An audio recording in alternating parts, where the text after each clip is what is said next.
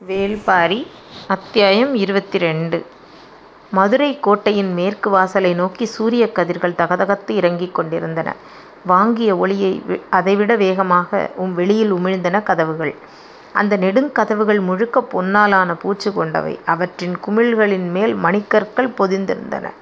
பச்சை நிறப் பெருங்கல் ஒன்று தன்னை நோக்கி வந்த செம்மஞ்சள் நிற ஒளியை குர்க்குடத்தில் உள்வாங்கிச் சுட்டுச் சுருக்கி வெளியேற்றியது. அருவியில் நீர் விழுந்து தெறிப்பதைப் போல பொன்பூச்சில் விழுந்து சிதறின செஞ்சூரியனின் ஒளிக்கதிர்கள். பொழுது மறையும் முன்னரே கோட்டைக்குள் நுழைந்தால்தான் உண்டு. அதன் பின்னர் கதவுகளைத் திறக்க வைப்பது எளிதல்ல. காவல் வீரர்களின் கடுமை இரும்பினும் இறுகியது. பகற்பொழுதின் முப்பதாம் நாழிகை முழுந்ததும் நாழிகைக் கணக்கன் நிலைமாடத்திலிருந்து மணியோசையை எழுப்புவான். அந்த ஓசை கேட்டதும் நெடும் கதவுகளின் குறுந்தகடிகள் கொண்டு யானை தூக்கிச் சொருகுவர். அதன் பின்னர் மறுநாள் காலை மீண்டும் யானை கொண்டு வந்தே குறுக்குத் தழிகளை விலக்குவர். கோட்டையின் கதவுகள் மூடப்பட்டபின் அவற்றைத் திறக்க வைப்பதெல்லாம் இயலாத செயல்.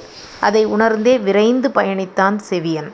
அவன் குதிரைதான் முன்னால் போய்க் கொண்டிருந்தது. அதையடுத்து இளமருதனின் குதிரை தொடர்ந்து சற்றுத் தொலைவில் ஐந்து வண்டிகள் வந்தன.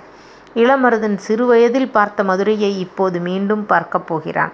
தொலைவிலேயே கோட்டைச் சுவர் தெரியத் தொடங்கியது. மதுரையை அடைத்து நின்றது செம்பொன் நிறத்தாலான நெடுங் கோட்டை.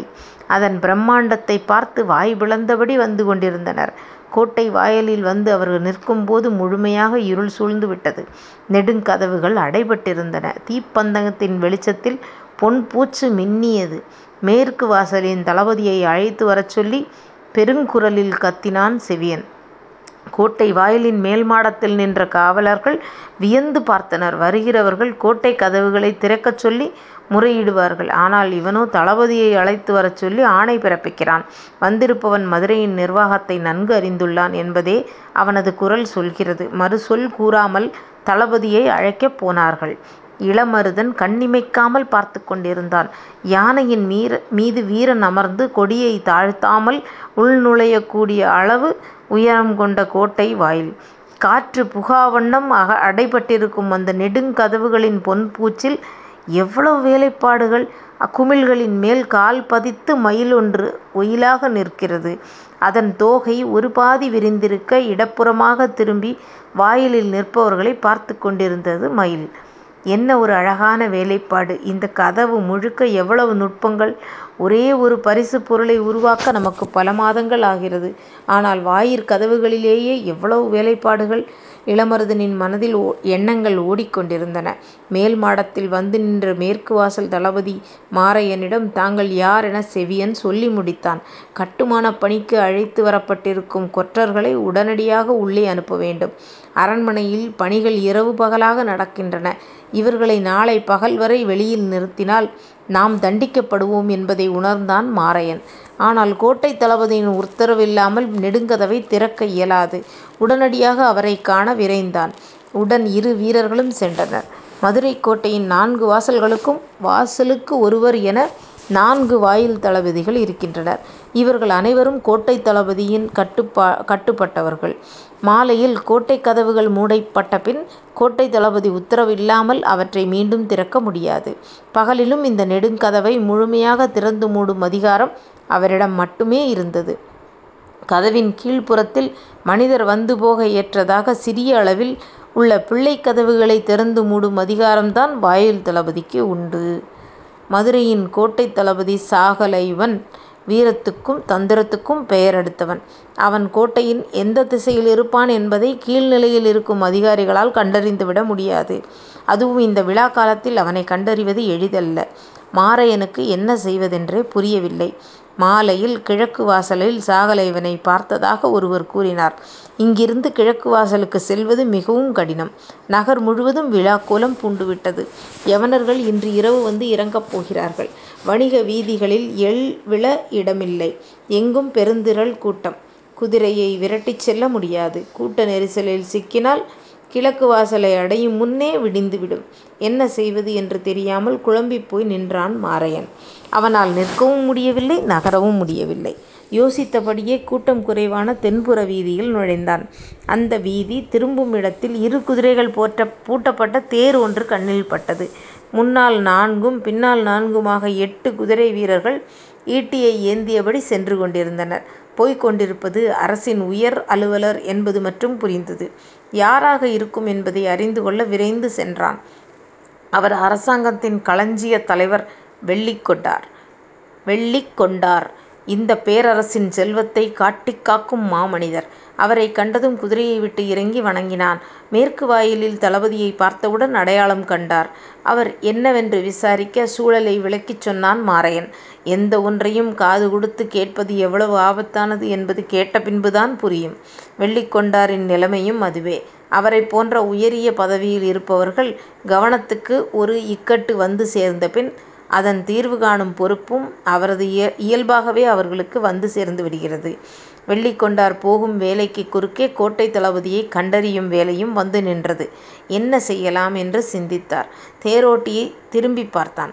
அவரின் உத்தரவு கிடைக்காததால் தேர் அசைவற்று நின்றது. அருகில் சற்றே இளைப்பாறியபடி நின்றான் மாரையன். இந்தப் பெருங்கூட்டத்தில் நீ எங்கு போய்க் கண்டறிவாய்? இரவு முழுவதும் தேடிக்கொண்டே இருக்க வேண்டியதாகிவிடும். எனது தேரில் வந்து உட்கார் என்றார். சற்றே தயக்கத்துடன் தேரில் ஏறி அவரருகில் ஒடுங்கி உட்கார்ந்தான். தேர் புறப்பட்டது. முன் செல்லும் குதிரை வீரர்களைக் கண்டதும் கூட்டம் தானாக விலகி வழிவிட்டது. தென்புற சாலையில் இருந்து கிழக்கு முகமாக உள்வீதிக்குள் திரும்பியதும் திகைத்துப் போனான் தேரோட்டி. கூட்டத்தை விலக்கி தேருக்கு வழியமைக்க முடியுமா என்பதே ஐயம். முன்னால் செல்லும் குதிரை வீரர்கள் நால்வரும் ஓசை எழுப்பியபடி சென்றனர். ஆனாலும் தேர் நகர்வு மிகவும் மெதுவாகத்தான் இருந்தது. மாரையனின் கண்களில் இருந்த மிரட்சி அகலவே இல்லை.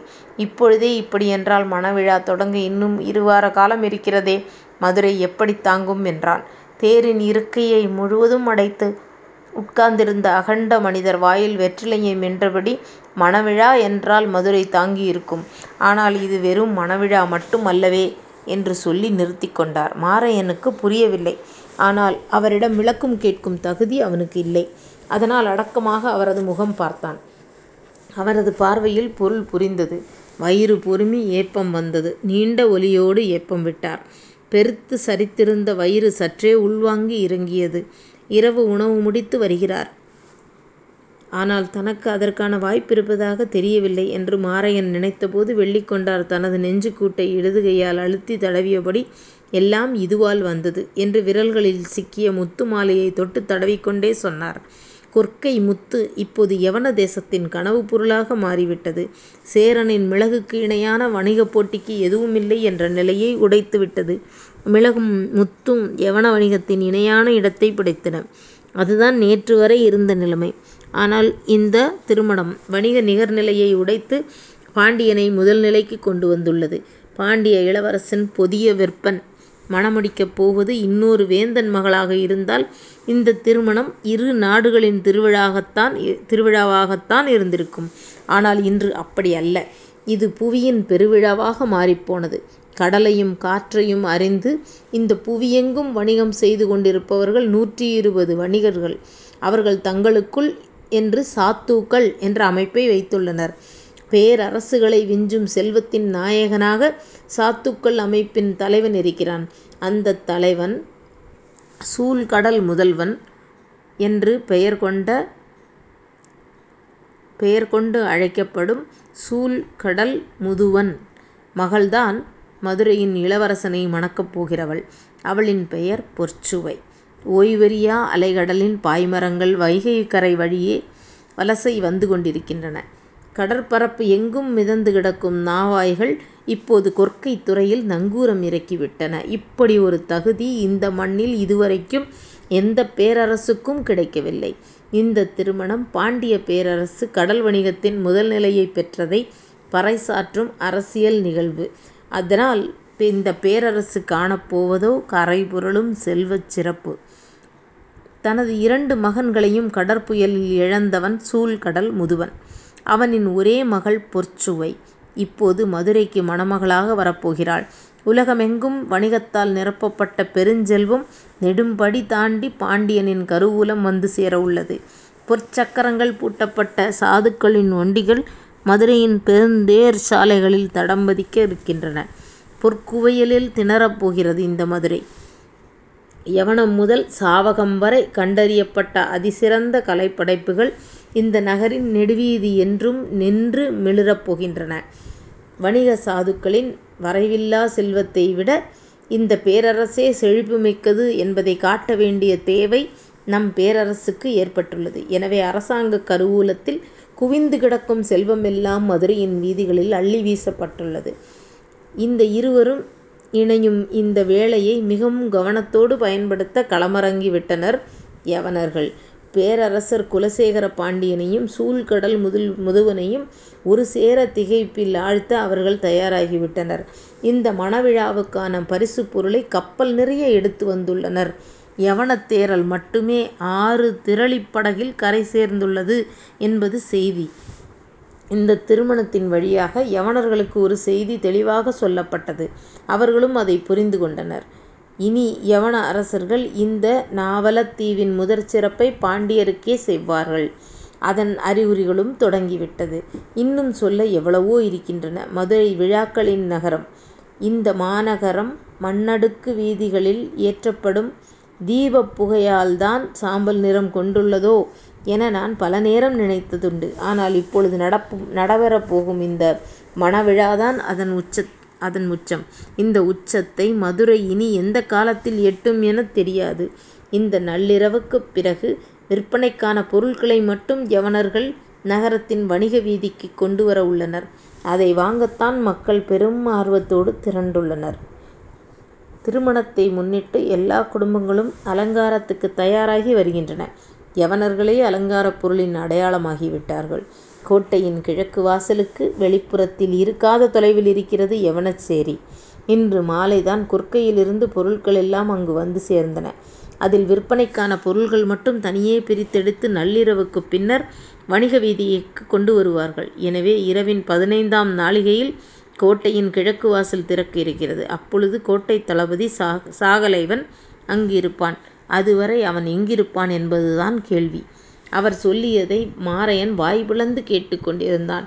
தேர் கிழக்குப் பக்கமாகவோ வணிக வீதியின் பக்கமாகவோ செல்லாமல் வடதிசையின் தனித்த மாளிகையை நோக்கிப் பயணித்துப் போனது. இந்தப் பக்கம் எதற்குப் போகிறது என்பது அவனுக்கு விளங்கவில்லை. அவரிடம் விளக்கம் கேட்க முடியாமல் சுற்றும் முற்றும் பார்த்தபடி வந்து கொண்டிருந்தான்.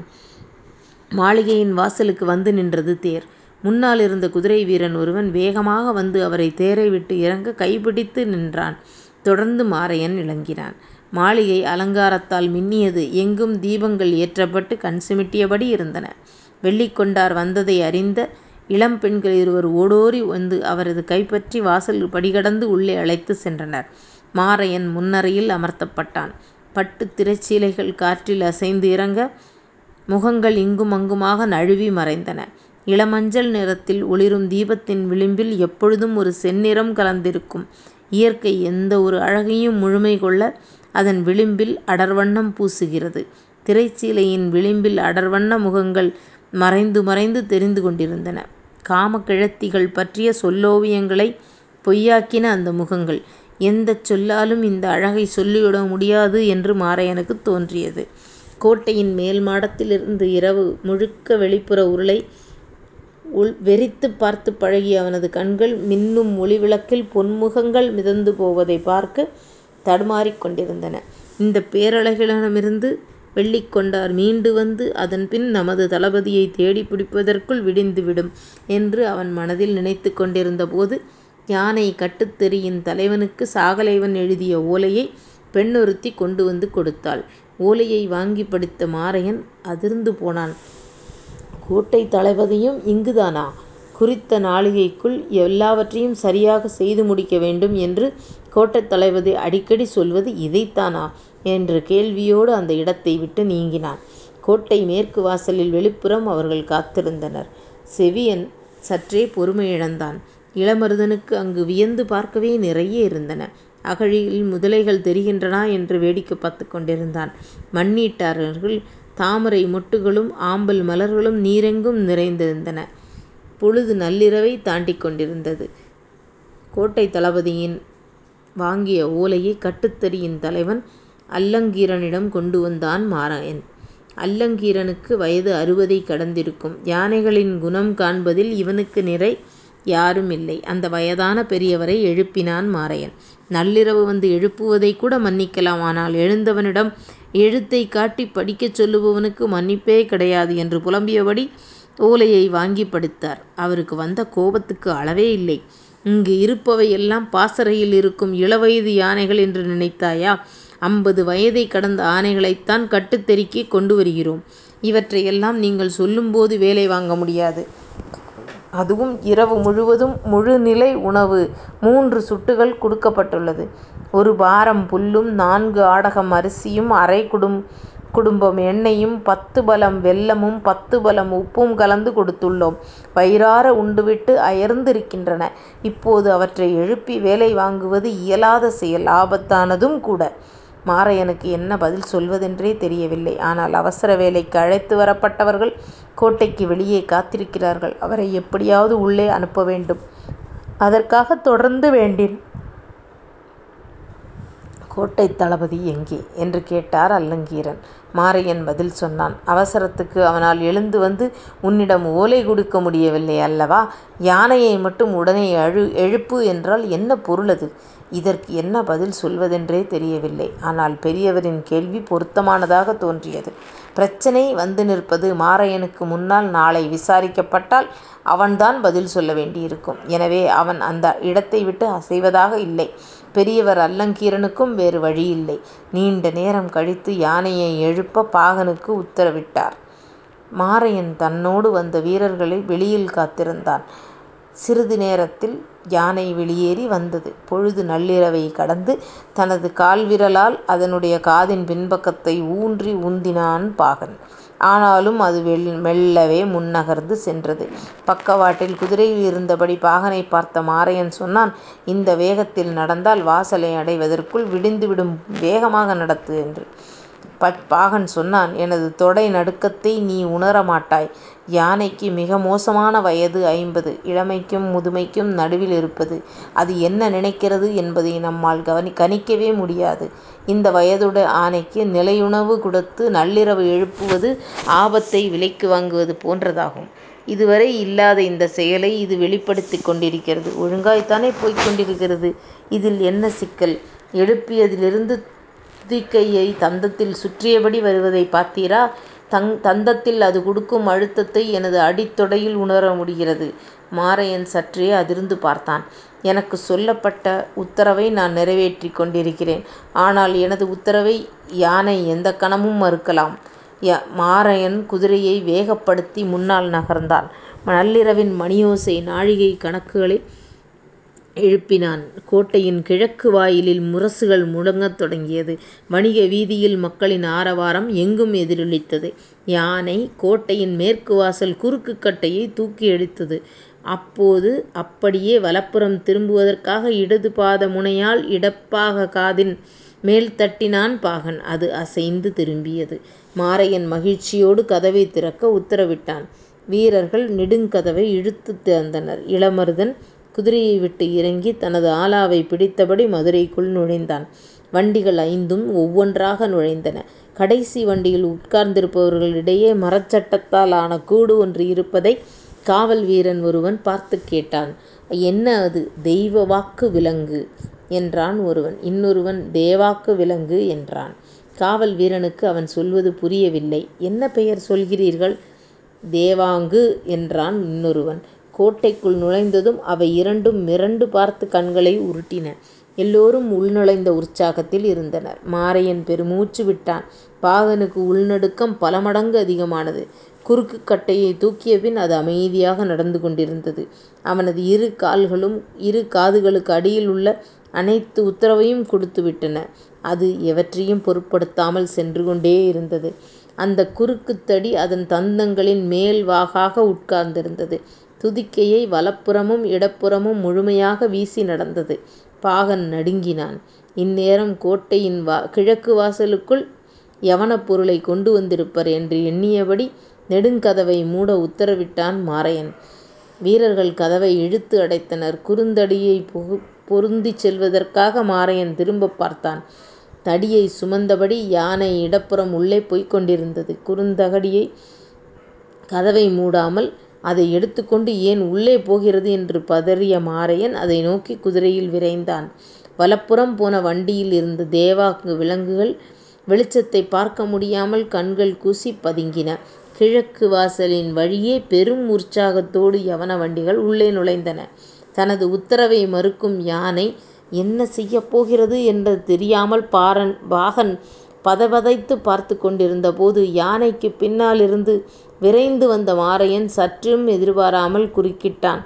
அதிர்ந்த பாகனின் முகத்துக்கு நேரே ஓங்கிய துதிக்கை வந்து சென்றது.